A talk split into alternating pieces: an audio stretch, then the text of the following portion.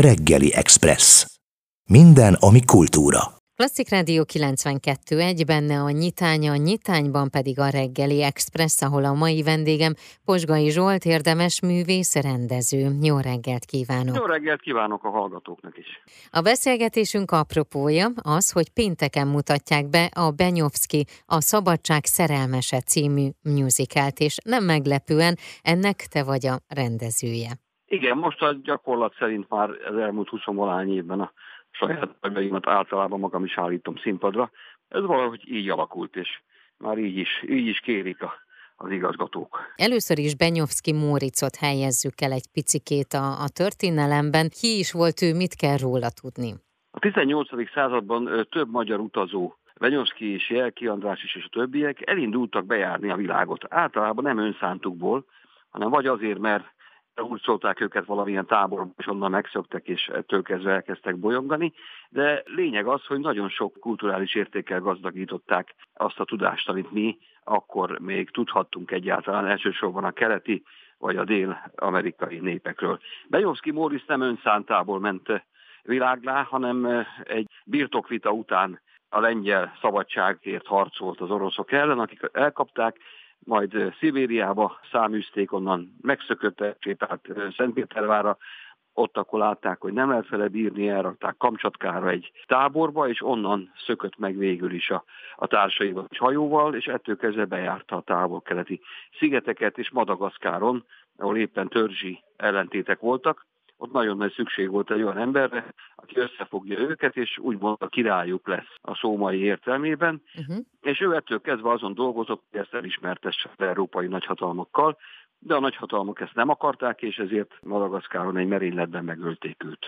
És ehhez kapcsolódva pedig én elárulom a hallgatóknak, hogy a, a darab ugye nem az egész élet történetét fogja elmesélni, hanem ahogy már te is most így említetted, a kamcsatkai fogságától kezdődik a történet, és egészen a tragikus haláláig tart.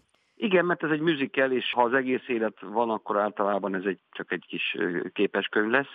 Itt most meg tudtuk azt csinálni, hogy Kamcsatkától való egy szerelmi viszony, a feleségéhez való távoli viszony kapcsán, a szökés kapcsán. Nagyon sok olyan néppel találkozik, aki a zeneszerzőnek, Nagy Tibornak, aki régi munkatársam, nagyon nagy öröm, hiszen ettől kezdve az orosz népzenét, a távol-keletit, a japánt, a madagaszkárit, a mazgált, a sőt, amikor hazatér, akkor a Bécsi keringő is előkerül. Tehát egy csomó minden olyan, ami színessé teheti ezt a palettát, és egy rendkívül gazdag zenei anyagot és, és látványanyagot tud adni. Elsősorban a táncosoknak, akik folyamatosan öltöznek ugye az egész előadásban, és hol ilyenek, hol olyan viseletben vannak, ami szerintem egy nagyon szép dolog. Egy igazi idő és világutazás részesei lehetünk emberi tartalmakkal és zenében is, ugye, ahogy említetted. Kik lesznek a darabnak a szereplői? György Rózsa Sándor énekli a főszerepet, Békefi Viktória, Fésűs Nelly, Lux Ádám, és hát még, még Gerdesics Ferenc, és sorolhatnám még,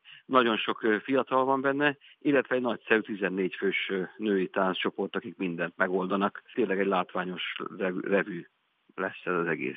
Azért ezt a rengeteg utazást, ami a darab alatt történni fog, rendben azt értem, hogy zenével ezt meg tudjátok mutatni, a táncosok átöltöznek, tehát akkor valószínűleg jelmezekkel is, a díszletekkel is tudtok ilyen nagyon sokat játszani, hogy mindig különböző helyre repítse el a nézőt?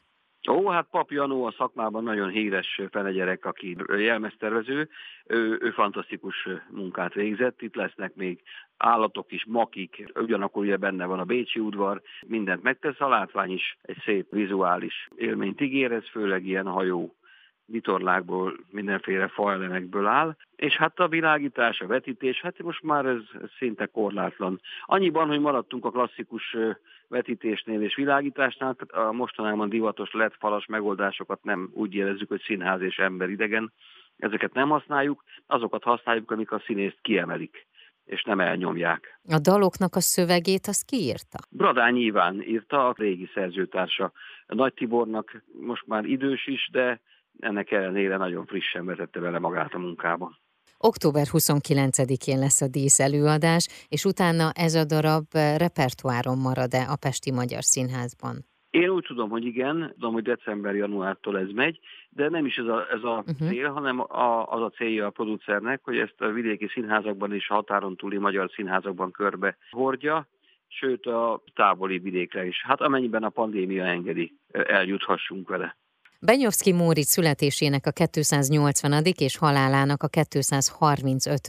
évfordulója alkalmából, ugye ebben az emlékévben rengeteg minden van, és ehhez kapcsolódik ez az előadás is. Igen, Génémet György a producer, ő az, aki megszállott Benyovszki kutató és rajongója, annyira, hogy saját maga is a Benyovszki Móric utcában lakik, mert elneveztette az utcát róla, szobrot állított neki, és hát e, egyébként minden ilyen úgymond híres embernek nagyon jól jön egy több száz évvel későbbi késői utód, aki ennyire rajong érte, nekem is jó lenne egy ilyen, és majd akkor, és megtett mindent az, hogy az emlékét keretében különböző tudományos konferenciák, meg levéltári események, egyebek mellett mégiscsak ez a Beyoncé musicalbe csúcsosodik ki tulajdonképpen az emlékév, és ez a, ez a lezárása lényegében itt a Pesti Magyar Színházban ennek a történet sorozatnak.